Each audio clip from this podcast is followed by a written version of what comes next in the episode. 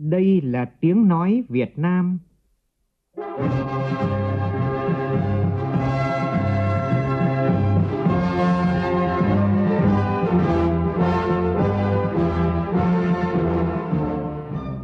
là tiếng nói Việt Nam phát thanh từ Hà Nội, thủ đô nước Cộng hòa xã hội chủ nghĩa Việt Nam.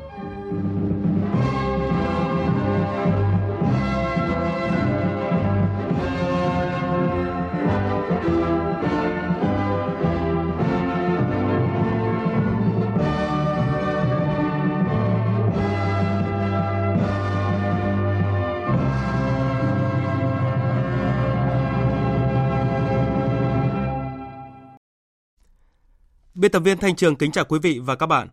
Mời quý vị và các bạn nghe chương trình Thời sự trưa của Đài Tiếng nói Việt Nam với những nội dung chính sau đây.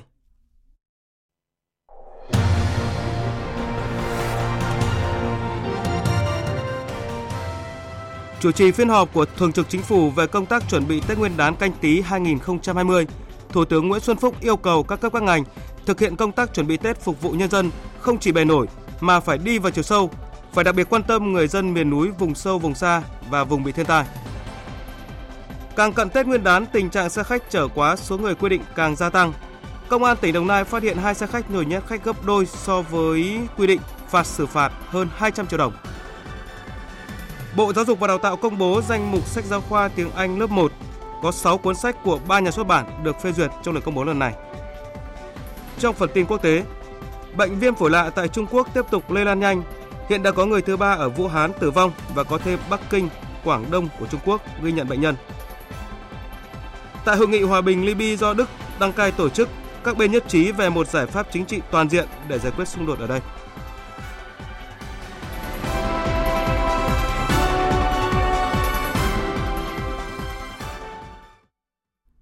Bây giờ là tin chi tiết. Sáng nay tại trụ sở Chính phủ, Thủ tướng Nguyễn Xuân Phúc chủ trì phiên họp của Thường trực Chính phủ về công tác chuẩn bị Tết Nguyên đán Canh Tý năm 2020. Cuộc họp nhằm đánh giá, rà soát, kiểm tra lại tình hình và công tác chuẩn bị phục vụ Tết cho người dân của các bộ ngành địa phương. Thủ tướng Nguyễn Xuân Phúc chỉ đạo các bộ ngành địa phương, doanh nghiệp không được để một công nhân nào bị thiếu lương trong dịp Tết. Phóng viên Vũ Dũng phản ánh. Theo báo cáo của Bộ Công Thương, lượng hàng hóa dự trữ phục vụ Tết của các doanh nghiệp tăng khoảng từ 20 đến 25% so với các tháng thông thường trong năm. Riêng đối với mặt hàng thịt lợn, Bộ Công Thương cho biết tại cuộc họp từ cuối tháng 12 năm ngoái, các doanh nghiệp chăn nuôi và phân phối đã cam kết giảm giá bán thịt lợn ra thị trường và thực tế giá đã giảm, đang ổn định. Cụ thể, từ ngày 28 tháng 12 năm ngoái đến nay, giá đã giảm từ 10.000 đến 20.000 đồng 1 kg. Bên cạnh đó, nhiều địa phương cũng đã đưa mặt hàng thịt lợn vào diện bình ổn thị trường. Còn theo báo cáo của Bộ Lao động Thương binh và Xã hội, hoạt động chăm lo Tết cho các đối tượng chính sách, người có công, hộ nghèo và lao động của các địa phương được quan tâm với kinh phí lớn. Các địa phương dự kiến mức chi lớn như thành phố Hồ Chí Minh là trên 830 tỷ đồng, Hà Nội là trên 395 tỷ đồng, hay Hải Phòng là trên 207 tỷ đồng. Về thưởng Tết Canh Tý, hiện có 89,3% số doanh nghiệp có báo cáo dự kiến thưởng Tết, mức trung bình là 1 tháng lương với 6,7 triệu đồng. Ngân hàng Nhà nước thì cho biết đã triển khai nhiều giải pháp ổn định thị trường và đáp ứng khả năng thanh toán trong dịp Tết, tuyệt đối không để xảy ra tình trạng khất hoãn chi tiền mặt cho khách hàng, ảnh hưởng đến lưu thông tiền mặt. Bộ Công an vừa mở tháng cao điểm trấn áp tội phạm, bảo đảm tuyệt đối an toàn các mục tiêu, trấn áp các tội phạm về vật liệu nổ, pháo nổ, triển khai các giải pháp về an toàn giao thông, trong đó có Nghị định 100, đặc biệt là tội phạm tín dụng đen được đẩy mạnh trấn áp và xử lý. Còn theo Bộ Giao thông Vận tải, hầu hết các địa phương dự báo Tết Nguyên đán này, lượng khách không biến động nhiều so với Tết năm ngoái. Lưu lượng hành khách dự báo tăng so với ngày thường là khoảng từ 25 đến 45%. Dự báo hành khách đi lại bằng đường hàng không tăng 12% so với Tết năm ngoái và tăng 22% so với ngày thường, ước đạt trên 12 triệu khách. Đối với sân bay Tân Sơn Nhất, do đặc tính của thị trường, lượng khách đi lại một chiều nên những hành khách từ phía Nam ra Bắc ăn Tết hiện nay đã gần kín chỗ. Tuy nhiên hành khách từ Bắc và Nam vẫn còn nhiều vé. Phát biểu kết luận phiên họp, Thủ tướng Nguyễn Xuân Phúc đánh giá cao các bộ ngành địa phương, nêu cao tinh thần trách nhiệm, có phương án cụ thể để chuẩn bị hàng hóa Tết phong phú hơn, dự trữ dồi dào hơn. Ban chỉ đạo điều hành giá cũng đã có chỉ đạo cụ thể để giữ giá, nhất là giá thịt lợn không tăng mà thậm chí giảm, ùn tắc giao thông giảm hơn. Về nhiệm vụ sắp tới, Thủ tướng Nguyễn Xuân Phúc yêu cầu. Yêu cầu là các cấp các ngành không chỉ có cái bề nổi bên trên trong việc phục vụ Tết cho nhân dân mà phải đi vào bề sâu, nhất là các cái vùng miền núi, nông thôn, vùng thiên tai. Thì cái này là cái mà chúng ta, những góc khuất này thường thường hay bị vấp phải. Ví dụ anh Hải đang nói về nông thôn, nói về đô thị, chứ còn các vùng sau thì đã có hàng hóa đầy đủ chưa, thì chúng ta không phải lo về thị trường hoặc điều tiết, nhưng mà trách nhiệm nhà nước cần phải quan tâm. Rồi các bộ, các cơ quan, mà đặc biệt các doanh nghiệp phải đảm bảo tiền lương, tiền thưởng. Trong trường hợp mà chưa thể giải quyết cấp được đầy đủ thì tạm ứng, sau này sẽ có cơ chế xử lý tiếp tục. Thủ tướng cũng chỉ đạo phải đảm bảo phương án sản xuất, không để người dân thiếu nước sạch ở đồng bằng sông Cửu Long. Yêu cầu Bộ Giao thông Vận tải và các địa phương bảo đảm đi lại thuận tiện và an toàn cho người dân. Thủ tướng chỉ đạo không để ai phải ở lại bến xe, bến tàu khi Tết đến. Lực lượng biên phòng, quản lý thị trường các địa phương, Ban chỉ đạo 389 quốc gia cần quyết liệt phòng chống gian lận thương mại, buôn lậu. Ngân hàng nhà nước đảm bảo thanh toán của hệ thống ngân hàng thuận lợi cho người dân. An ninh an trật tự cho người dân tốt nhất, nhất là an ninh ở nông thôn, chống trộm cắp, cướp giật, rồi những cái vụ án, đặc biệt là không để những điểm nóng xảy ra trong dịp Tết sau vụ Đồng Tâm. Ở đây để thực hiện chỉ thị 40 và chỉ thị 33 thì tôi đề nghị là các bộ, ủy ban nhân dân các địa phương trực tiếp kiểm tra rồi xử lý các phương án tình huống xảy ra trên địa bàn của mình, thuộc lĩnh vực của mình. Chúng ta sẽ tiếp tục kiểm soát tốt lễ hội sau Tết và làm việc sau Tết. Chúng ta nghỉ dài ngày rồi thì bắt tay vào ngay sau Tết phải làm việc tốt với chất lượng tốt nhất. Rồi lễ hội phải được quản lý ở từng địa phương theo cái tinh thần là an ninh, an toàn, chống phô trương, bói toán phức tạp ở một số điểm mà chúng ta vấp phải trong các năm. Nhân chuyến công tác tại Thụy Sĩ, tối qua theo giờ địa phương, Phó Thủ tướng Thường trực Chính phủ Trương Hòa Bình đã cùng các thành viên trong đoàn đến tham dự Tết Cộng đồng do Đại sứ quán Việt Nam tại Thụy Sĩ tổ chức. Chào mừng Xuân Canh Tý 2020 cũng là dịp Đại sứ quán Việt Nam tại Bern kỷ niệm tròn 20 năm Việt Nam chính thức khai trương Đại sứ quán tại thủ đô của Thụy Sĩ. Phó Thủ tướng Trương Hòa Bình hoan nghênh Đại sứ quán tại Bern cũng như Phái đoàn Ngoại giao Việt Nam tại Geneva đã làm tốt công tác chính trị chuyên môn, góp phần củng cố quan hệ song phương, chủ động và tích cực tham gia vào nhiều lĩnh vực hoạt động của các tổ chức quốc tế. Với những đóng góp tích cực của các cơ quan ngoại giao, hoạt động kết nối cộng đồng đã thu hút sự tham gia và đóng góp nhiệt tình của giới trẻ, giúp cho cộng đồng Việt Nam ngày càng thêm đoàn kết, đạt nhiều thành tích và tích cực hòa đồng vào cuộc sống tại nước sở tại. Thưa quý vị và các bạn, với mong muốn chia sẻ những khó khăn nơi vùng cao biên giới Mường Sai, huyện Sông Mã, tỉnh Sơn La, các đồn biên phòng phối hợp với các cơ quan đơn vị tổ chức chương trình Xuân Biên phòng ấm lòng dân bản. Hoạt động đầy ý nghĩa trong những ngày Tết cận kề càng gắn chặt tình đoàn kết, gắn bó và quyết tâm bảo vệ biên giới thiêng liêng của Tổ quốc. Phản ánh của phóng viên Việt Anh, thường trú khu vực Tây Bắc. Biết có đoàn đến thăm, chúc Tết, tặng quà và khám bệnh, cấp thuốc miễn phí cho bà con nhân dân khu vực biên giới xã Mường Sai, huyện Sông Mã, tỉnh Sơn La. Bà con nhân dân đã tập trung rất đông tại trụ sở Ủy ban Nhân dân xã Mường Sai để cùng tham gia các hoạt động trong chương trình Xuân Biên phòng ấm lòng dân bản. Các y bác sĩ của Bộ Chỉ huy Bộ đội Biên phòng tỉnh Sơn La và đồn biên phòng Trường Khương cũng có mặt từ rất sớm để khám bệnh cho những người già, phụ nữ và trẻ em. Chị Cứ Thị Dợ, bản Nà Un Trong, xã Mường Sai, huyện Sông Mã, tỉnh Sơn La cho biết bản của chị cách trung tâm xã Mường Sai 5 km. Chị dậy sớm đi đến trung tâm xã để được bác sĩ khám bệnh cho mình, chị nói. Mình mệt mấy ngày nay rồi, nhà ở xa, không có xe máy nên phải dậy sớm để đi đến đây. Có bác sĩ về khám bệnh, lại được bác sĩ cho thuốc uống để giúp mình khỏi bệnh nên vui lắm. Bây giờ mình hết mệt rồi, cảm ơn các bác sĩ biên phòng. Mường Sai là xã vùng 3 biên giới, cách trung tâm huyện 43 km, nằm ở phía đông nam huyện Sông Mã, tỉnh Sơn La. Xã Mường Sai có 829 hộ với gần 4.000 khẩu, đời sống của bà con nhân dân nơi đây còn nhiều khó khăn. Để chia sẻ những khó khăn và động viên tinh thần cho bà con, ngoài tặng quà, chương trình Xuân Biên phòng ấm lòng dân bản còn tổ chức các trò chơi dân gian như kéo co, đẩy gậy, ném con, tò má lẹ. Chị Sồng Thị Dạ, bản Long Lót, xã Mường Cài, huyện Sông Mã, Sơn La cho biết. Hôm nay chúng tôi đến dự chương trình Xuân Biên Phòng thì rất là vui. Bà con nhân dân được tham gia rất là nhiều hoạt động bổ ích. Sau những cái hoạt động như thế này thì bà con rất là vui bởi vì sẽ được đón xuân mới và vui vẻ. Chương trình càng trở nên đặc biệt và ý nghĩa hơn khi rất nhiều hoạt động được tổ chức, từ những việc nhỏ nhất như cắt tóc cho các em học sinh rồi khám bệnh, cấp phát thuốc, tặng quà cho hơn 400 hộ gia đình chính sách, hộ nghèo, trao học bổng chương trình Nâng Bước Em Tới Trường, trao quà cho đại diện một số con nuôi của các đồn biên phòng, trao tặng nhà đại đoàn kết do Mặt trận Tổ quốc Việt Nam tỉnh Sơn La hỗ trợ với tổng trị giá là 650 triệu đồng. Sáng nay ngày 26 tháng Chạp tại thành phố Hồ Chí Minh, gần 5.000 công nhân người lao động làm việc tại thành phố Hồ Chí Minh, Bình Dương, Đồng Nai được các tổ chức xã hội doanh nghiệp đưa tiễn về quê đón Tết Canh Tí 2020 bằng các phương tiện máy bay, ô tô và tàu hỏa. Phóng viên Kim Dung đưa tin. Tại Nhà văn hóa Thanh niên quận 1 thành phố Hồ Chí Minh, khoảng 2.000 người lao động từ các tỉnh thành, thành phố Hồ Chí Minh, Đồng Nai và Bình Dương, trong đó có khoảng 1.000 người được công ty cổ phần bia rượu nước giải khát Sài Gòn Sabeco tổ chức các chuyến bay miễn phí về quê đón Tết. Số công nhân còn lại ở các tỉnh lân cận thành phố được đưa về đoàn tụ cùng gia đình bằng xe khách. Đây là những công nhân có thành tích xuất sắc trong công việc, có nhiều đóng góp, sáng kiến độc đáo làm lợi cho doanh nghiệp. Điển hình như trường hợp của anh Phan Trường Phát, nhân viên công ty cổ phần cấp nước Phú Hòa Tân có sáng kiến giúp tiết kiệm cho đơn vị hơn 12,6 tỷ đồng. Hay chị Hoàng Thị Thanh Nga, công tác tại Bưu điện Trung tâm Nam Sài Gòn đã có tới 2 sáng kiến giúp tiết kiệm gần 1,4 tỷ đồng mỗi năm cho đơn vị. Chị Trương Thị Dương quê ở Bình Định về quê sáng nay cho biết. Khi mà nhận được cái vé xe này để em cảm xúc em rất là vui mừng để mình được về quê đón Tết cùng gia đình.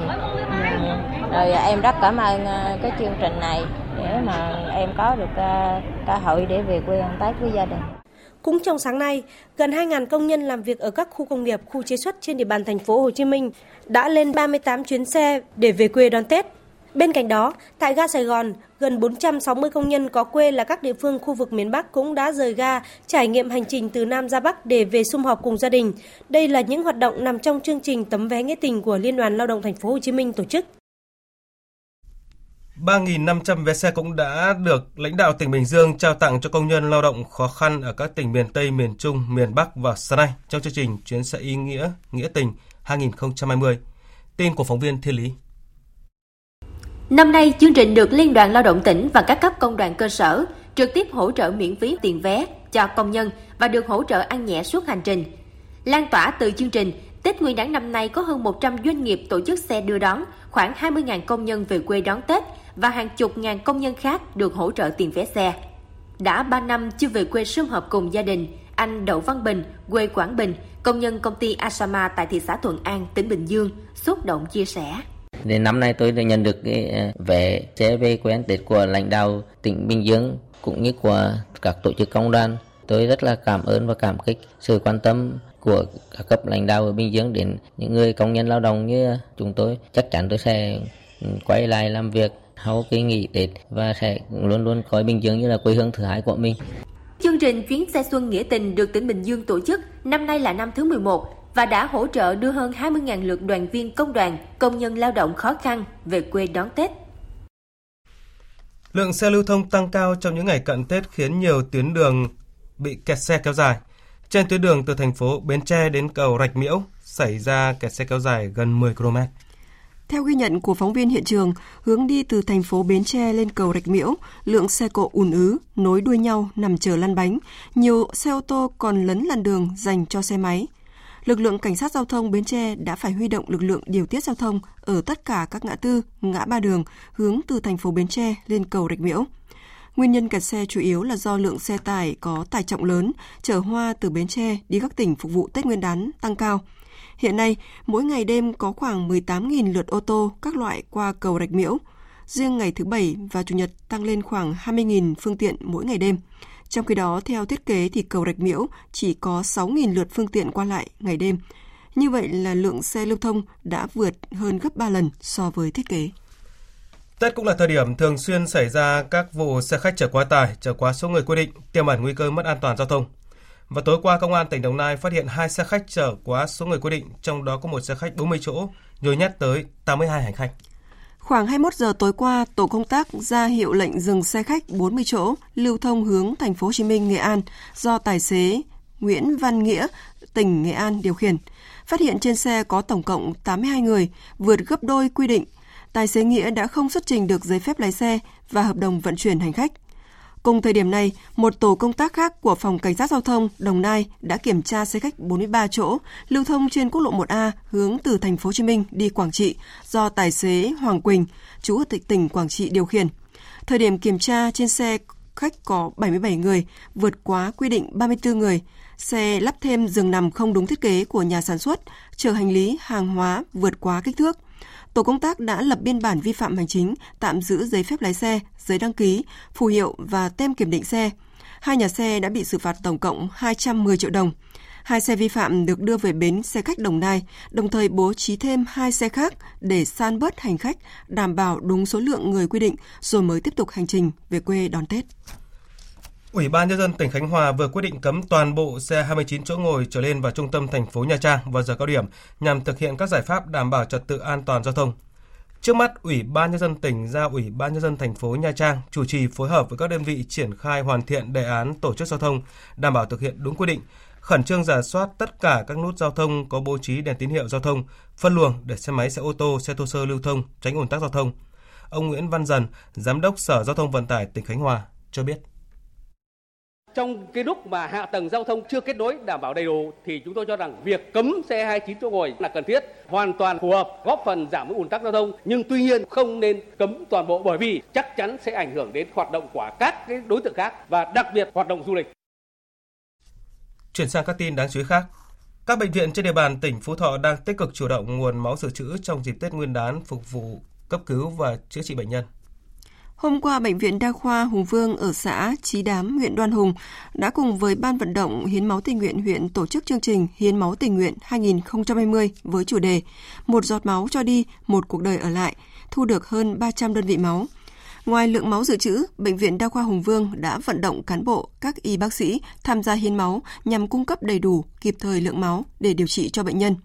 Trên toàn tỉnh Phú Thọ, ngay trong những ngày đầu năm mới, Ban vận động hiến máu tình nguyện tỉnh đã tăng cường tuyên truyền, vận động người dân tham gia hiến máu nhân đạo, hưởng ứng ngày Chủ nhật đỏ và đã thu được gần 1.000 đơn vị máu.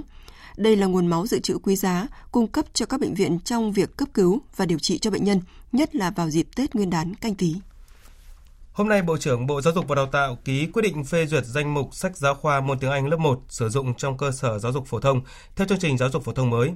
Theo quyết định này, có 6 cuốn sách giáo khoa môn tiếng Anh lớp 1 của 3 nhà xuất bản được phê duyệt. Tin của phóng viên Minh Hường.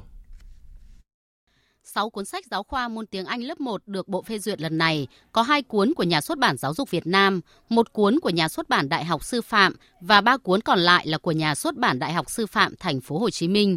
Bộ Giáo dục và Đào tạo cho biết, giống như sách giáo khoa các môn học khác, sách giáo khoa môn tiếng Anh lớp 1 đã trải qua quá trình thẩm định nghiêm ngặt, khách quan khoa học của Hội đồng Quốc gia thẩm định sách giáo khoa môn tiếng Anh.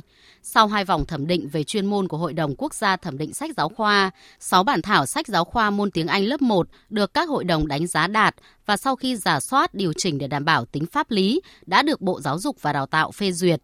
Đại diện lãnh đạo Bộ Giáo dục và Đào tạo cũng cho biết, 6 cuốn sách giáo khoa tiếng Anh lớp 1 vừa được phê duyệt, ngoài việc phải đảm bảo các tiêu chí theo thông tư 33 và được hội đồng đánh giá đạt, còn phải tuân thủ các quy định của Bộ Giáo dục và Đào tạo là các chủ biên tác giả là người Việt Nam.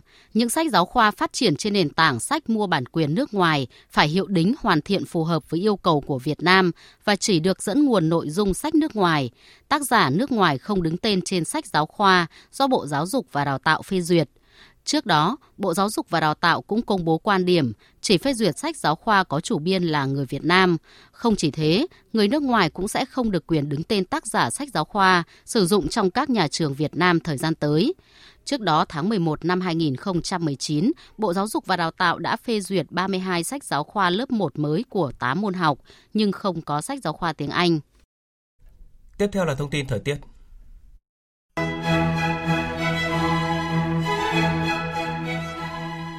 Hôm nay toàn miền Bắc tiếp tục chịu ảnh hưởng của khối không khí lạnh tăng cường nên nhiệt độ ban ngày xuống thấp.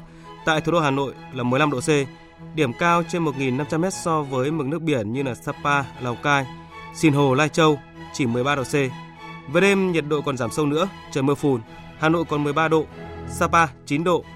Miền Bắc duy trì mưa lạnh, nhiệt độ từ 16 đến 18 độ đến hết ngày 20 tháng 1, tức là hết hôm nay. Sau đó tăng nhanh mỗi ngày từ 2 đến 3 độ C tới ngày 24 tháng 1, tức là 30 tháng Chạp. Các tỉnh Bắc Trung Bộ cũng chịu ảnh hưởng của khối không khí lạnh tăng cường nên nhiệt độ xuống thấp. Từ ngày mai, khu vực này duy trì mức nhiệt 18 đến 21 độ C, sau đó mỗi ngày tăng thêm từ 1 đến 2 độ C. Đối với các tỉnh, thành phố từ Đà Nẵng trở vào đến Bình Thuận, những ngày tới nhiệt độ ở mức trên 25 độ C. Khu vực Nam Bộ và Tây Nguyên vẫn đang trong mùa khô nên thời tiết từ nay đến trước Tết Canh Tí tương đối ổn định với nền nhiệt từ 32 đến 34 độ C.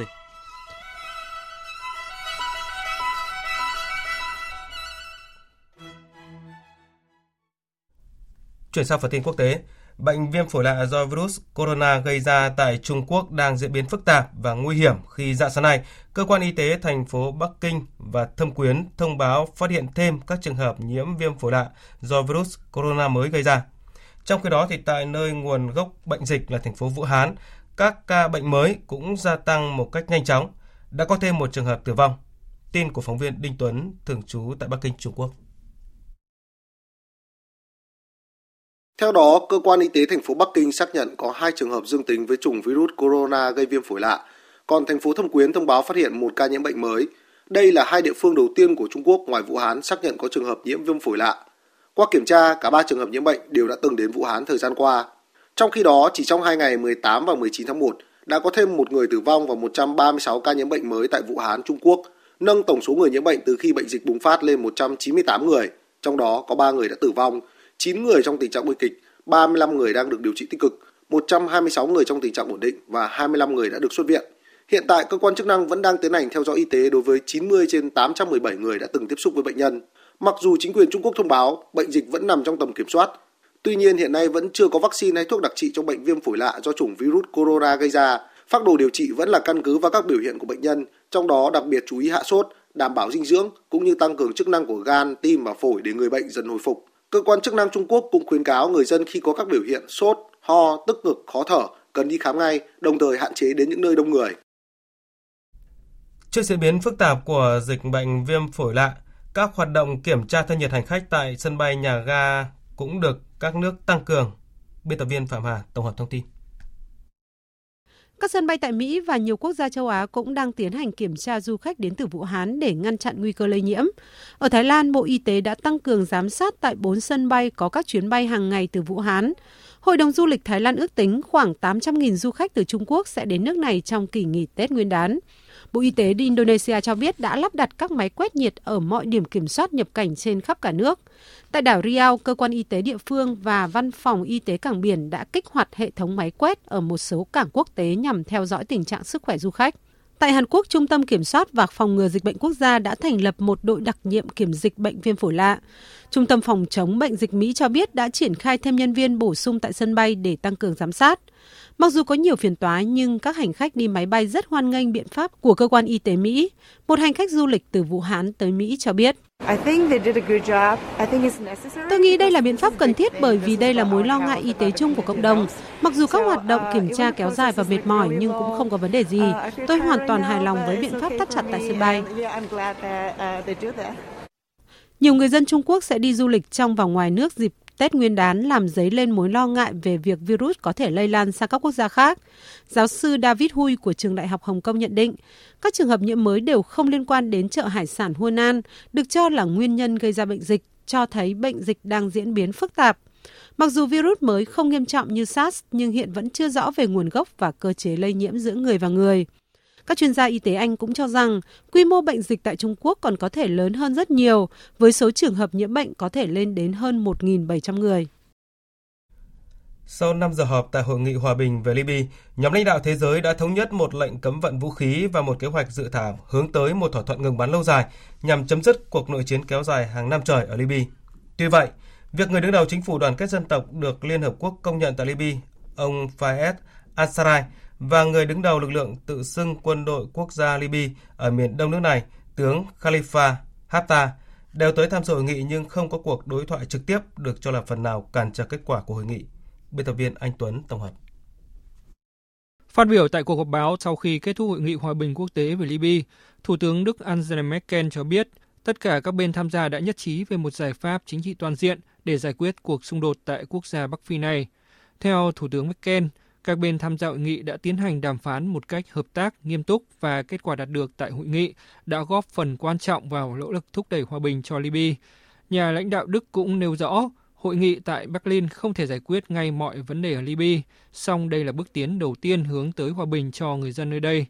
Bà cũng cho biết cuộc gặp tại Berlin đã tạo lập được quyết tâm của các bên nhằm hướng tới những bước đi tiếp theo, trong đó các bên đã nhất trí về một tiến trình ràng buộc với trách nhiệm của các bên liên quan trong việc hướng tới và thực thi một lệnh ngừng bắn toàn diện. Cuộc họp này phải là cơ chế thiết lập một thỏa thuận ngừng bắn lâu dài. Cuộc họp như thế này sẽ tiếp tục được tổ chức trong những tuần tới và tôi hy vọng rằng các bên sẽ đạt được tiến bộ thực chất. Tại cuộc họp, Tổng thư ký Liên Hợp Quốc Antonio Guterres và đặc phái viên Ghassan Salame cũng phát biểu đánh giá cao nỗ lực đáng ghi nhận của Thủ tướng Merkel trong việc tổ chức hội nghị. Trong khi đó, Ngoại trưởng Đức Heiko Maas cho rằng những thỏa thuận đã đạt được tại Berlin không thể giúp ích cho hòa bình tại Libya nếu các bên xung đột ở quốc gia Bắc Phi không hợp tác và không tạo ra các tiền đề hướng tới một giải pháp chính trị cho cuộc nội chiến tại Libya. Ông Heiko Maas cũng cho biết hội nghị tiếp theo về Libya sẽ đặt ra những bước đi cần thiết để đạt được một lệnh ngừng bắn vĩnh viễn ở nước này.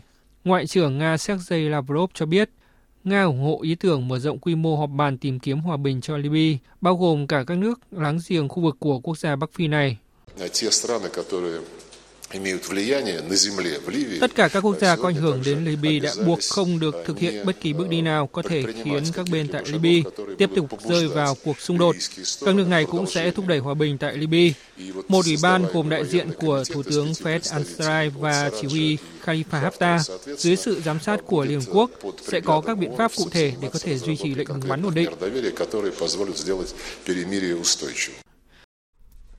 Trong diễn biến chính trị mới tại Bolivia, cựu Tổng thống Evo Morales đang tị nạn tại Argentina vừa thông báo tên ứng cử viên của đảng phong trào Tiến lên vì chủ nghĩa xã hội tham gia cuộc tổng tuyển cử vào ngày 3 tháng 5 tới.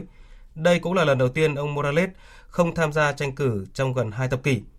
Phát biểu với báo giới tại thủ đô Buenos Aires, ông Morales cho biết ông Luis Arce Catarora, cựu Bộ trưởng Kinh tế dưới thời của ông sẽ là ứng cử viên chính cho cuộc đua giành chức Tổng thống của đảng phong trào Tiến lên vì chủ nghĩa xã hội. Bộ Quốc phòng Nga vừa thông báo các hệ thống phòng không của căn cứ không quân Hermin của nước này tại Syria tối qua đã đẩy lùi một cuộc tấn công bằng máy bay không người lái. Tin cho biết. Theo Bộ Quốc phòng Nga, 3 chiếc máy bay không người lái đã cố gắng tiếp cận căn cứ quân sự Hermin từ hướng Đông Bắc và các mục tiêu này đã bị bắn hạ ở cự ly an toàn với căn cứ. Không có bất kỳ thương vong hay thiệt hại vật chất nào sau vụ việc này. Trước đó, hãng thông tấn nhà nước Syria cũng đã đưa tin về vụ tấn công này và cho biết các máy bay không người lái đã xuất kích từ khu vực giảm leo thang ở miền Bắc Syria, ngầm ám chỉ những vi phạm của các nhóm phiến quân do Thổ Nhĩ Kỳ hậu thuẫn. Thời sự VOV, nhanh, tin cậy, hấp dẫn. Thưa quý vị và các bạn, sau 6 năm chuyển về nơi ở mới, đời sống đồng bào vùng tái định cư thủy điện Lai Châu tại xã Mường Mô, huyện Nậm Nhùn, tỉnh Lai Châu đang từng bước ổn định. Bà làng khoác lên mình sắc màu mới, không khí ngày xuân đang lan tỏa, ấm áp trong mỗi nếp nhà. Người dân đang chuẩn bị đón một mùa xuân mới trong niềm vui phấn khởi với cuộc sống ấm no và đủ đầy.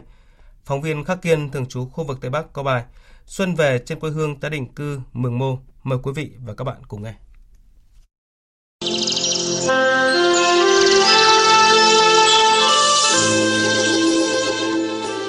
Cùng với 200 hộ khác ở bản Mường Mô, xã Mường Mô, huyện Nậm Nhùn, tỉnh Lai Châu, năm 2014, gia đình ông Điêu Văn Ngón di chuyển lên bản tái định cư xã Mường Mô vì dòng điện sáng của Tổ quốc. Về với bản mới, diện tích canh tác ít, tuy nhiên cùng với chính sách hỗ trợ từ nhà nước, sự vượt khó vươn lên, đời sống kinh tế gia đình ông đã dần ổn định. Vườn nhãn xoài của gia đình vừa qua đã cho thu hoạch vụ đầu tiên, mang lại nguồn thu đáng kể. Những ngày cận Tết này, gia đình ông cùng bà con đang bận rộn chuẩn bị cho Tết cổ truyền dân tộc. Gia đình tôi lên đây tái định cư thủy điện Lai Châu từ năm 2014. Từ khi lên đây thì gia đình cũng phát triển kinh tế về chăn nuôi với là làm ao thả cá. Sau tái định cư so với trước đây thì bây giờ là khác rất nhiều, đường xã đi lại thuận tiện hơn. Gia đình năm nay là đón Tết vui vẻ và đầm ấm. Con đường bê tông mới hoàn thành dẫn vào bản Mường Mô những ngày này luôn được quét dọn sạch sẽ. Từ nếp nhà sàn truyền thống của đồng bào Thái đang được tu sửa khang trang, cờ hoa rực rỡ, chuẩn bị đón mùa xuân về. Từ chỗ thiếu đất sản xuất, thiếu kinh nghiệm làm ăn, sau 6 năm nỗ lực vươn lên, đời sống của bà con đã ổn định và dần khấm khá. Ông Lò Văn Bình, bí thư chi bộ bản Mường Mô cho biết, chuyển về nơi ở mới, người dân được nhà nước hỗ trợ, được cấp đất sản xuất, xây dựng đường điện, đường giao thông, trường học. Các hộ được ở gần nhau, giúp đỡ nhau những lúc khó khăn, bảo ban nhau phát triển kinh tế, nên hộ nghèo giảm mạnh, hiện chỉ còn 0,7%. Đời sống văn hóa tinh thần của người dân cũng tốt hơn nơi ở cũ. Chuyển đến là nơi ở mới, tình hình đời sống của nhân dân đến nay cũng được sự quan tâm của Đảng, Nhà nước là hỗ trợ phát triển kinh tế, chăn nuôi. Tình hình đời sống của nhân dân đã phát triển ổn định. Với không khí tưng bừng thì chúng tôi cũng phát động làm sạch bản làng để vui tươi đón Tết năm 2020.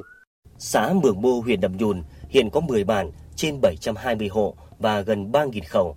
Trong đó có 9 bản với hơn 500 hộ thuộc diện tái định cư. Từ nguồn vốn của chương trình tái định cư, xã đã được đầu tư đồng bộ về cơ sở hạ tầng từ trụ sở Ủy ban Nhân dân xã, trạm y tế, hệ thống trường lớp học đều được đầu tư khang trang, tạo điều kiện cho con em các dân tộc có điều kiện học tập tốt nhất. Cô giáo Vũ Thị Tố Hoa, hiệu trưởng trường phổ thông dân tộc bán trú tiểu học Mường Mô, huyện Nậm Nhùn cho biết.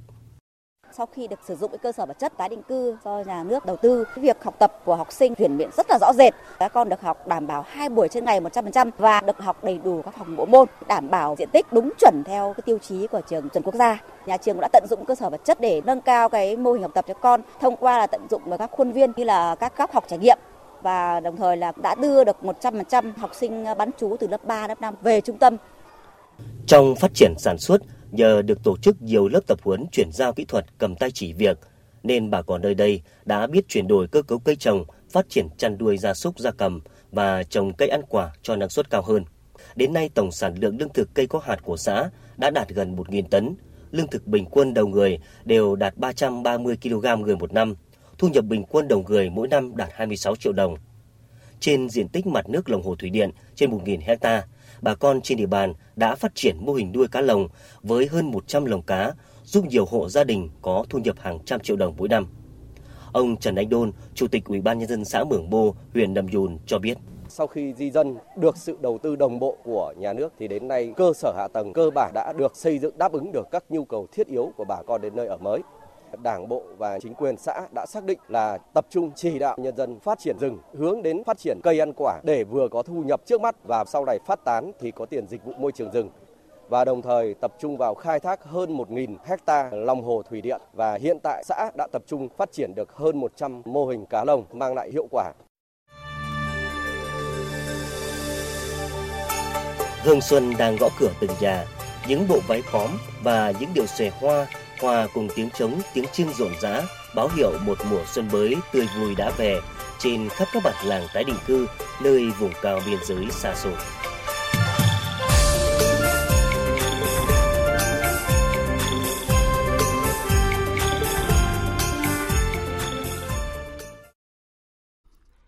Quý vị và các bạn đang nghe chương trình Thời sự trưa. Trong phần tiếp theo của chương trình là những nội dung.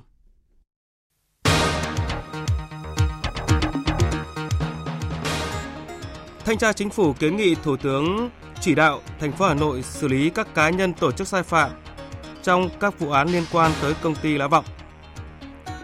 Các doanh nghiệp Australia có thể nhận được khoản vay ưu đãi lên đến $500,000 Australia từ chính phủ để khôi phục hoạt động khi bị thiệt hại nghiêm trọng từ vụ cháy rừng ở nước này.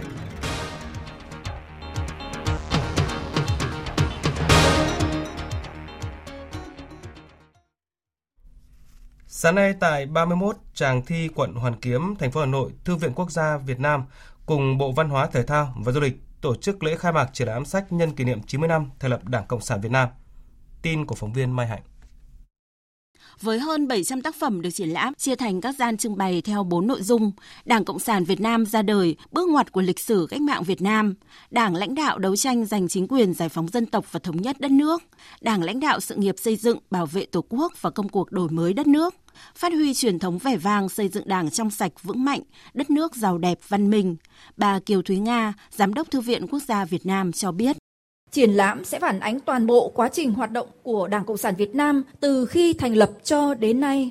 Đây là cơ hội để bạn đọc và nhân dân cả nước tìm hiểu thêm về bối cảnh lịch sử ra đời của Đảng Cộng sản Việt Nam và vai trò của Chủ tịch Hồ Chí Minh với việc thành lập và lãnh đạo Đảng ta, về sứ mệnh lịch sử và ý nghĩa ra đời của Đảng Cộng sản Việt Nam, về các cương lĩnh, điều lệ, sách lược, chỉ thị và nghị quyết của Đảng.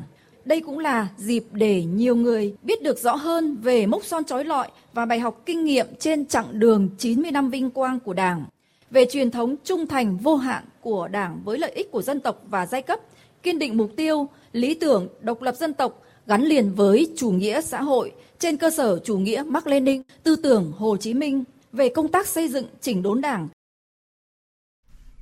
Thanh tra Chính phủ vừa kiến nghị Thủ tướng Chính phủ chỉ đạo thành phố Hà Nội thực hiện nghiêm kết luận thanh tra 9 dự án của Công ty Cổ phần Thương mại và Dịch vụ Lã Vọng và các đơn vị thành viên, báo cáo Thủ tướng kết quả xử lý tổ chức cá nhân sai phạm trước ngày 1 tháng 4 tới. Trước đó, Thanh tra Chính phủ đã ban hành kết luận thanh tra liên quan tới sai phạm của Công ty Cổ phần Thương mại và Dịch vụ Lã Vọng và các đơn vị thành viên tại 9 dự án đầu tư tại Hà Nội. Cụ thể, Thanh tra Chính phủ kiến nghị Thủ tướng chỉ đạo thành phố Hà Nội chịu trách nhiệm quản lý việc cho thuê quỹ đất 5% theo đúng quy định của pháp luật tại dự án cải tạo Hồ Đồng Băng. Yêu cầu Công ty Lã Vọng, nhà đầu tư xây dựng dự án hạ tầng kỹ thuật và nhà ở 14,5 ha tại khu đô thị Tây Nam, đường 70, nộp bổ sung vào ngân sách nhà nước hơn 44 tỷ đồng tiền giải phóng mặt bằng, chưa tách khỏi dự án BT. Căn cứ vào quyết định điều chỉnh dự án BT để xác định nghĩa vụ tài chính nhà đầu tư phải nộp theo quy định, rà soát toàn bộ quy hoạch khu đất cho Công ty Lã Vọng thuê tại khu đô thị Đông Nam Trần Duy Hưng, thực hiện dự án đúng mục đích ban đầu được duyệt là cho thuê làm bãi đỗ xe, trồng cây xanh, xử lý các sai phạm về khai thác, vận hành, đảm bảo đúng mục đích sử dụng đất phục vụ cộng đồng dân cư. Đối với dự án cải tạo quốc lộ 6 đoạn Ba La - Xuân Mai theo hình thức BT, Thanh tra Chính phủ kiến nghị Thủ tướng chỉ đạo thành phố Hà Nội rà soát lại toàn bộ quỹ đất được đề xuất đối ứng cho dự án BT để đưa vào đấu giá quyền sử dụng đất, tạo vốn để thực hiện đầu tư công bằng ngân sách nhà nước. Thành phố Hà Nội căn cứ vào kết luận thanh tra, tổ chức kiểm điểm và xử lý trách nhiệm tập thể, cá nhân qua các thời kỳ có liên quan đến sai phạm. Riêng đối với sai phạm trong công tác chuẩn bị đầu tư dự án cải tạo nâng cấp quốc lộ 6, phải làm rõ trách nhiệm của các cán bộ Sở Kế hoạch và Đầu tư để xử lý theo quy định.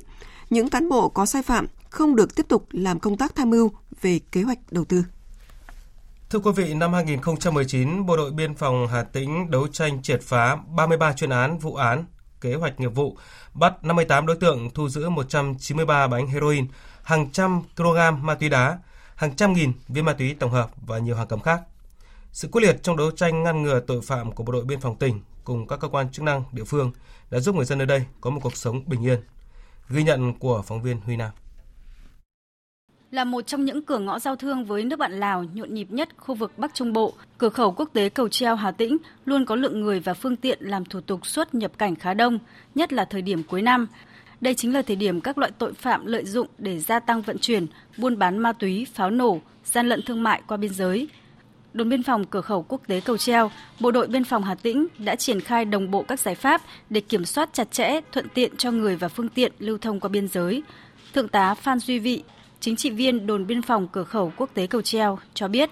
Đồn biên phòng cửa khẩu quốc tế Cầu Treo xây dựng cái kế hoạch trong cái công tác bảo vệ trước, trong và sau Tết Nguyên đán Canh Tý năm 2020 và triển khai đến tận cán bộ chiến sĩ, các trạm, các tổ đội công tác để thực hiện tốt cái nhiệm vụ này. Trên cái cơ sở kế hoạch đã triển khai rồi thì Đảng ủy, Ban chỉ huy đồn họp để phân công thành viên trong cái chỉ huy phụ trách từng mảng, từng cái công việc. Có như vậy thì mới thực hiện tốt được cái nhiệm vụ đó. Thượng tá Võ Tiến Nghị, Chỉ huy trưởng Bộ Chỉ huy Bộ đội Biên phòng Hà Tĩnh cho biết, các chiến công của lực lượng luôn có sự giúp sức to lớn của quần chúng nhân dân. Mỗi công việc của Bộ đội Biên phòng đều gắn với nhân dân. Chính vì vậy mà đã khơi dậy được cái tính quần chúng và mỗi người dân rất tin tưởng bộ đội biên phòng là một cái cơ sở chính trị rất quan trọng, và bộ đội biên phòng đã nhờ người dân để nắm bắt thông tin, nắm bắt tình hình để tham mưu đề xuất với cấp trên, nhưng đồng thời cũng thể nói rằng là nhờ cái tin tức, những tình hình đó để phát hiện và đấu tranh có hiệu quả với loại tội phạm. Dịp Tết Nguyên đán Canh Tí 2020, Bộ đội Biên phòng Hà Tĩnh tập trung tối đa lực lượng, sẵn sàng các phương án, biện pháp nghiệp vụ để đấu tranh hiệu quả với các loại tội phạm, nhất là loại tội phạm buôn bán, vận chuyển trái phép các chất ma túy, pháo nổ. Dạng sáng nay trên địa bàn tỉnh Quảng Nam xảy ra vụ cháy tạp hóa ở xã Duy Phước, huyện Duy Xuyên, ước tính thiệt hại hơn 2 tỷ đồng.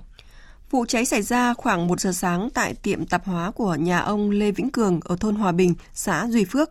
Phòng Cảnh sát Phòng cháy chữa cháy Công an tỉnh Quảng Nam đã điều động 3 xe chữa cháy cùng hàng chục cán bộ chiến sĩ đến hiện trường để dập lửa.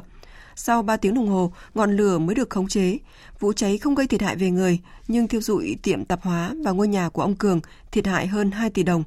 Bà Huỳnh Thị Hương, Chủ tịch Ủy ban nhân dân xã Duy Phước, huyện Duy Xuyên, tỉnh Quảng Nam cho biết. Sau khi sự việc xảy ra, lực lượng chức năng của xã rồi của huyện cũng đã tập trung, xe phòng cháy chữa cháy của tỉnh cũng đã tập trung giúp. Tuy nhiên thì do thời điểm xảy ra cháy là nó vào đêm hôm cũng khó khăn, cháy rụi hết cả cái quán tạp hóa và cháy qua nhà chính của gia đình anh Cường luôn. Địa phương cũng đã kịp thời đến thăm hỏi, động viên, tạo điều kiện giúp đỡ cho gia đình về cái nơi ăn trốn ở. Nguyên nhân ban đầu công an tỉnh và huyện đang điều tra để làm rõ sự việc.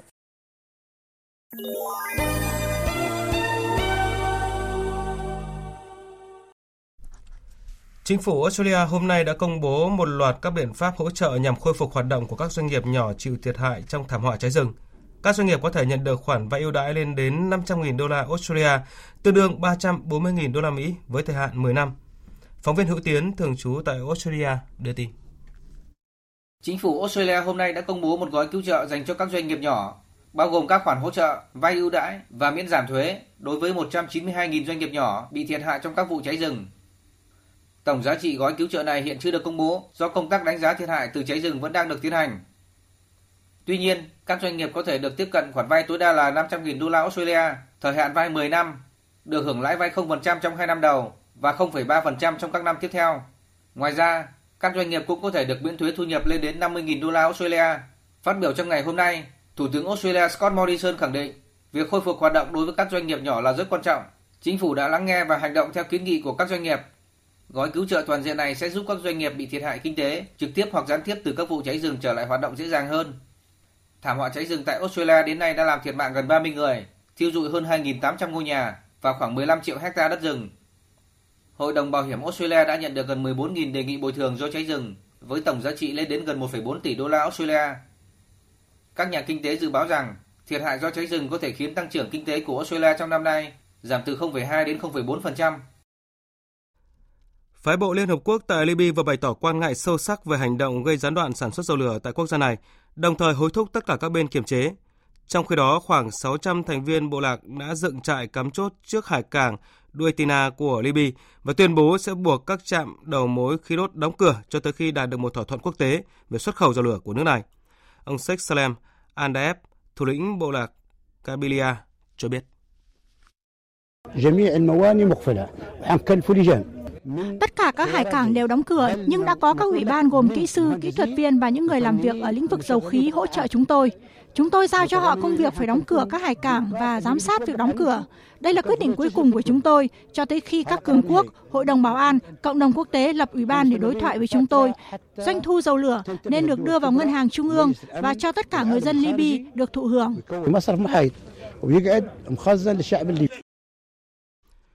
Tại Liban, hàng trăm người biểu tình tiếp tục đổ về trung tâm thủ đô Beirut nhằm phản đối tình trạng khủng hoảng kinh tế và bế tắc chính trị kéo dài tại nước này. Lực lượng quân đội và cảnh sát chống bạo động hôm nay đã được triển khai tăng cường tại trung tâm thành phố. Tổng thống Liban Michel Aoun yêu cầu các tướng lĩnh an ninh quân đội khôi phục tình trạng tại trung tâm thủ đô Beirut, đồng thời nỗ lực hết sức để bảo vệ an toàn cho người biểu tình, hòa bình, tài sản công và tư. Trước đó, đụng độ giữa người biểu tình và lực lượng an ninh đã khiến gần 400 người bị thương, nghiêm trọng nhất kể từ khi làn sóng biểu tình nổ ra trên khắp nước này hồi tháng 10 vừa qua. Ủy ban An toàn Giao thông Canada cho biết tính đến thời điểm hiện tại vẫn chưa có một kế hoạch chắc chắn về việc tải dữ liệu bay và buồng lái từ hộp đen của máy bay Boeing 737 thuộc hãng hàng không quốc tế Ukraine bị Iran bắn nhầm cách đây 10 ngày, khiến toàn bộ 176 người trên máy bay thiệt mạng. Trong khi đó, hãng tin của Iran cho biết nước này đang tìm cách phân tích các hộp đen của máy bay và bác bỏ thông tin cho rằng các thiết bị này đã được quyết định sẽ chuyển cho phía Ukraine. Tiếp theo chương trình là trang tin đầu tư tài chính và trang tin thể thao.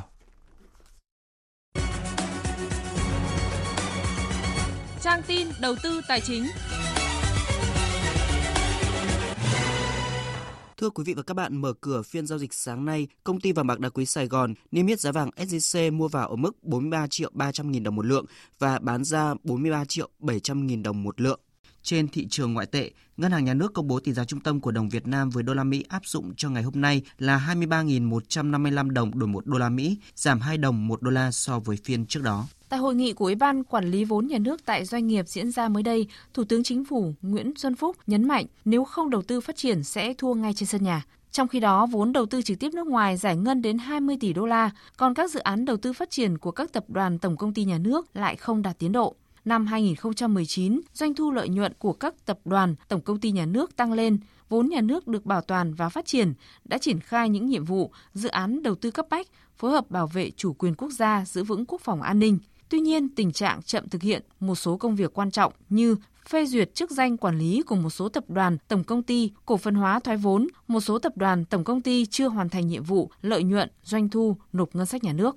Thưa quý vị và các bạn, sau những phút tăng điểm đầu phiên, thị trường chứng khoán đang dần chững lại khi VN Index chạm mốc 980 điểm. Kết thúc phiên giao dịch sáng nay, VN Index đạt 978,05 điểm, HNX Index đạt 104,83 điểm. Đầu tư tài chính biến cơ hội thành hiện thực. Đầu tư tài chính biến cơ hội thành hiện thực. Thưa quý vị và các bạn, mặc dù thị trường vẫn còn dư địa tăng điểm trong những phiên cuối cùng trước kỳ nghỉ Tết Nguyên đán, nhưng một số chuyên gia cũng lưu ý rằng có thể xuất hiện các nhịp rung lắc, điều chỉnh, đan xen trong quá trình thị trường đi lên. Vậy diễn biến thị trường những phiên cận Tết này có gì đáng lưu ý? Phóng viên Đài Tiếng Nói Việt Nam có cuộc trao đổi với chuyên gia chứng khoán Lê Ngọc Nam, Phó trưởng phòng phân tích tư vấn đầu tư, Công ty chứng khoán Tân Việt. Mời quý vị và các bạn cùng theo dõi. Thưa ông, qua phân tích trên thị trường tuần qua thì điều nhận thấy rằng là áp lực bán có dấu hiệu gia tăng, đồng thời tâm lý thận trọng cũng đang quay trở lại khiến cho đà tăng của chỉ số này gặp khó khăn trong những cái phiên tới. Vậy để phân tích và nhận định của ông về thị trường chứng khoán Việt Nam trong những phiên giao dịch mà chuẩn bị nghỉ Tết Nguyên đán này là thế nào ạ? Cơ bản thì chúng ta vẫn thấy rằng là các cái mã cổ phiếu chủ chốt vẫn đang giữ được cái mức giá tốt. Tuy nhiên thì chúng tôi cũng lưu ý rằng là cái vấn đề thanh khoản thấp hiện tại là một cái trở ngại tương đối là lớn cho sự phục hồi mạnh mẽ của chỉ số trong giai đoạn sắp tới. Ngoài ra thì khối ngoại cũng có cái xu hướng mua dòng trở lại đây. Ngoài giao dịch PGD 1021 tỷ thì họ mua dòng tương đối là mạnh. Chúng tôi hy vọng rằng khối ngoại sẽ có dao động tích cực hơn. Trong 5 tháng trước đây thì họ liên tục có xu hướng bán dòng. Tôi thấy rằng là về cơ bản thì thị trường có thể có những cái điểm chững nhất định trong một vài phiên tới trước khi cho cái kỳ nghỉ Tết Nguyên đán. Tuy nhiên theo thống kê của chúng tôi cũng cho thấy rằng là tháng 1, tháng 2, tháng 3 thông thường là cái tháng biến động tương đối là tích cực của chỉ số. Còn xác suất tăng điểm thì thông thường là 70%. Do đó thì tôi nghĩ rằng là có thể cái đà tăng điểm này cũng sẽ phần đầu đó tiếp tục trong giai đoạn sắp tới. Vâng, thưa ông, những cái điểm đáng lưu ý trên thị trường thời điểm này là gì? Chúng ta thấy thời điểm hiện tại cũng là cái thời điểm mà các cái doanh nghiệp lớn chuẩn bị công bố các cái báo cáo tài chính cuối năm 2019. Hiện tại thì chúng tôi cũng có các con số liên quan đến dòng cổ phiếu là ngân hàng hay là một vài cổ phiếu được thị trường phân tích rất là nhiều, ví dụ như MWG, FPT hay là PNG vân vân. Thì cơ bản chúng ta thấy một vài mã cổ phiếu vẫn duy trì được cái đà tăng trưởng. Tuy vậy thì cũng có khá là nhiều các cái mã có cái đà tăng trưởng chậm lại. Do đó thì chúng ta cũng khá là lưu ý đến cái mùa báo cáo kết quả kinh doanh này. Ngoài ra thì thông tin về mặt bên ngoài như là chiến tranh thương mại Mỹ Trung đang có cái dấu hiệu lắng xuống một chút. Tuần vừa qua thì Tổng thống Donald Trump và phía Trung Quốc cũng đã ký giai đoạn 1 của thỏa thuận thương mại giữa hai bên. Hy vọng rằng là những động thái tích cực này sẽ tiếp tục trong năm 2020. Tuy nhiên thì cũng có nhiều ý kiến trái chiều về cái khả năng đạt được những cái thỏa thuận tốt hơn. Thì chúng ta cũng cần phải tiếp tục theo dõi trong thời gian sắp tới. Vâng, thưa ông, thị trường nghỉ Tết Nguyên đán kéo dài tới một tuần. Vậy thì ông có khuyến nghị gì với nhà đầu tư ở thời điểm trước và sau kỳ nghỉ Tết? Thông thường thì sắp đến cái giai đoạn Tết thì thanh khoản của thị trường cũng yếu hơn một chút so với thông thường. Tuy vậy, theo cái quan sát của tôi thì cho thấy là một vài phiên cuối của năm thông thường là có mức tăng điểm nhiều hơn, là vì chúng ta cũng biết là các nhà đầu tư muốn rút tiền hoặc là muốn tất toán các cái khoản đầu tư của mình thì thông thường cũng đã tất toán trước cách đây độ khoảng 1 tuần và thực hiện hóa các cái khoản lợi nhuận cũng như là chuyển tiền ra, thì bệ đỡ cho thị trường giai đoạn sắp tới có thể là do lượng cung bán ra có thể sẽ ít hơn một chút và giúp cho thị trường giao dịch tích cực hơn một chút. Tuy vậy thì để có một cái xu hướng tăng tốt trong giai đoạn dài hơn thì có lẽ là chúng ta cần phải nhìn được cái sự thay đổi lớn về mặt thanh khoản. Thì tôi nghĩ rằng là các nhà đầu tư ở cái giai đoạn này thì ít giao dịch hơn và tập trung nhiều hơn vào Tết, cho nên là có thể thị trường sẽ có một vài phiên tăng điểm, tuy nhiên thanh khoản sẽ không lớn. Vâng, xin trân trọng cảm ơn ông.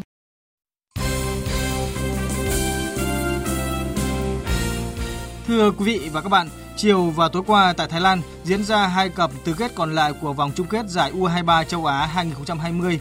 Đương kim vô địch Uzbekistan và Hàn Quốc là 2 đội bóng tiếp theo giành quyền vào vòng bán kết. Trong đó, Hàn Quốc vượt qua Jordani 2-1, còn Uzbekistan thắng đậm các tiểu vương quốc Ả Rập Thống Nhất 5-1. Ở bán kết, Hàn Quốc sẽ gặp Australia, còn Uzbekistan gặp Ả Rập Xê Út. 2 cặp bán kết sẽ diễn ra vào chiều và tối ngày 22 tháng 1 tới. Trong khi đó, sau khi bị U23 Ả Rập Xê Út loại khỏi vòng tứ kết, vòng chung kết U23 châu Á 2020, Hiệp hội bóng đá Thái Lan FAT đã gửi đơn khiếu nại lên Liên đoàn bóng đá châu Á. Theo đó, FAT muốn tập trung vào 3 yêu cầu chính. Trước tiên là yêu cầu xem xét các quyết định gây tranh cãi của các trọng tài. Ở trong trận đấu tứ kết với U23 Ả Rập Xê Út, trọng tài chính đã nhiều lần phạt thẻ vàng các cầu thủ U23 Thái Lan, trong khi lại bỏ qua nhiều pha phạm lỗi của U23 Ả Rập Xê Út.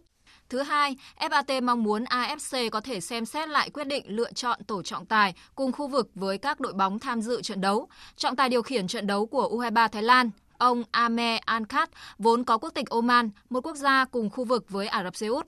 Và thứ ba là làm rõ các thủ tục liên quan tới phán quyết của tổ trọng tài và về tình huống U23 Thái Lan chịu quả phạt đền. Tạm thời, AFC vẫn chưa có phản hồi về đơn khiếu nại của FAT. Mới đây, Liên đoàn bóng đá châu Á AFC đã cấm Iran tổ chức mọi trận đấu quốc tế trong năm 2020. Quyết định này được đưa ra sau khi tình hình bất ổn ở quốc gia này.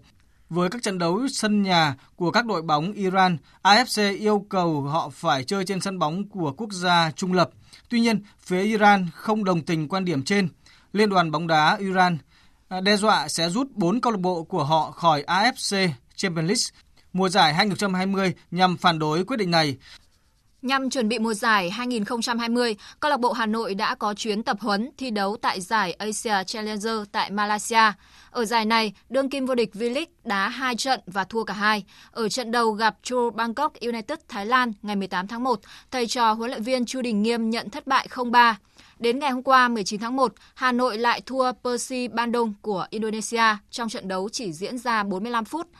Cơn mưa nặng hạt vào thời điểm nghỉ giữa 2 hiệp rồi kéo dài rất lâu sau đó khiến ban tổ chức quyết định dừng trận đấu. Đó cũng là thời điểm Hà Nội đang bị Persi Bandung dẫn 2-0 nên thua chung cuộc.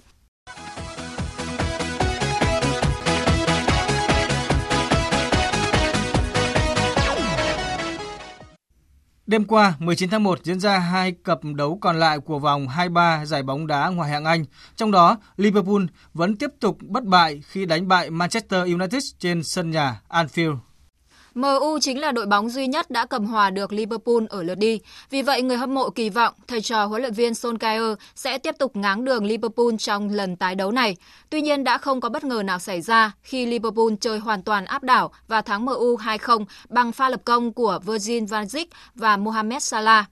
Sau trận đấu, huấn luyện viên Jurgen Klopp của Liverpool thừa nhận. Một trận đấu hay, thật sự hay. Một trận đấu hay nhất mà chúng tôi từng chơi. Chúng tôi đã chiếm ưu thế trong hầu hết thời gian của trận đấu. Tất nhiên là tôi có đôi chút không hài lòng ở những phút đầu trận và khoảng 5 đến 7 phút cuối trận. Nhưng may mắn là đã không có vấn đề gì xảy ra đối với chúng tôi. Nhìn chung, các cầu thủ đã xuất sắc. Chúng tôi kiểm soát đối thủ và chơi chính xác mỗi khi có không gian.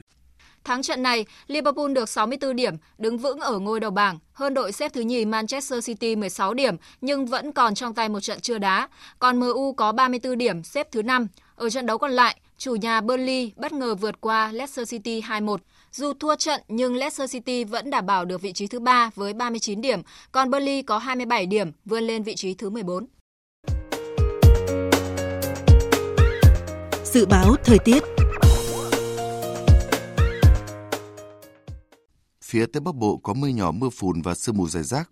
Riêng khu Lai Châu, Điện Biên có mưa nhỏ vài nơi, trưa chiều trời nắng, gió nhẹ, trời rét, có nơi rét đậm, nhiệt độ từ 14 đến 19 độ, có nơi dưới 14 độ. Phía Đông Bắc Bộ có mưa phùn, mưa nhỏ, sương mù, gió nhẹ, trời rét đậm, vùng núi có nơi rét hại, nhiệt độ từ 12 đến 18 độ. Các tỉnh từ Thanh Hóa đến Thừa Thiên Huế, phía Bắc có mưa, mưa nhỏ rải rác. Phía Nam chiều nắng, đêm có mưa vài nơi, gió Bắc đến Tây Bắc cấp 2, cấp 3, đêm trời rét, nhiệt độ từ 15 đến 28 độ. Các tỉnh ven biển từ Đà Nẵng đến Bình Thuận, chiều nắng, đêm có mưa rào vài nơi, gió Đông Bắc cấp 2, cấp 3, nhiệt độ từ 20 đến 31 độ. Tây Nguyên chiều nắng, đêm không mưa, gió nhẹ, nhiệt độ từ 15 đến 29 độ. Nam Bộ chiều nắng, đêm không mưa, gió Đông Bắc cấp 2, cấp 3, nhiệt độ từ 22 đến 34 độ. Khu vực Hà Nội có mưa nhỏ, mưa phùn và sương mù, gió nhẹ, trời rét đậm, nhiệt độ từ 13 đến 17 độ. Dự báo thời tiết biển. Bắc Vịnh Bắc Bộ và Nam Vịnh Bắc Bộ có mưa vài nơi, tầm nhìn xa trên 10 km, gió Đông Bắc đến Đông cấp 4. Vùng biển từ Quảng Trị đến Quảng Ngãi, từ Bình Định đến Ninh Thuận có mưa rào vài nơi, tầm nhìn xa trên 10 km, gió Đông Bắc đến Đông cấp 4, cấp 5. Vùng biển từ Bình Thuận Cà Mau có mưa rào vài nơi, tầm nhìn xa trên 10 km, gió Đông Bắc cấp 5, có lúc cấp 6, giật cấp 7, biển động. Vùng biển từ Cà Mau đến Kiên Giang không mưa, tầm nhìn xa trên 10 km, gió Đông cấp 3, cấp 4. Khu vực Bắc và Nam Biển Đông có mưa vài nơi, tầm nhìn xa trên 10 km, gió Đông Bắc cấp 5, riêng phía Đông cấp 6, có lúc cấp 7, giật cấp 8, biển động mạnh. Khu vực giữa Biển Đông và khu vực quần đảo Hoàng Sa thuộc thành phố Đà Nẵng có mưa vài nơi, tầm nhìn xa trên 10 km, gió Đông Bắc cấp 5. Khu vực quần đảo Trường Sa thuộc tỉnh Khánh Hòa có mưa rào và dông vài nơi, tầm nhìn xa trên 10 km, gió Đông Bắc cấp 5, riêng phía Tây cấp 6, có lúc cấp 7, giật cấp 8, biển động mạnh. Vịnh Thái Lan có mưa rào và dông vài nơi, tầm nhìn xa trên 10 km, gió nhẹ. Thông tin dự báo thời tiết vừa rồi cũng đã kết thúc chương trình Thời sự trưa của Đài Tiếng nói Việt Nam. Chương trình hôm nay do các biên tập viên Thu Hòa, Thanh Trường, Thu Hằng, Minh Châu biên soạn và thực hiện. Kỹ thuật viên Thu Hằng, chịu trách nhiệm nội dung Nguyễn Mạnh Thắng. Quý vị và các bạn có thể nghe lại chương trình tại địa chỉ www.vov1.vn.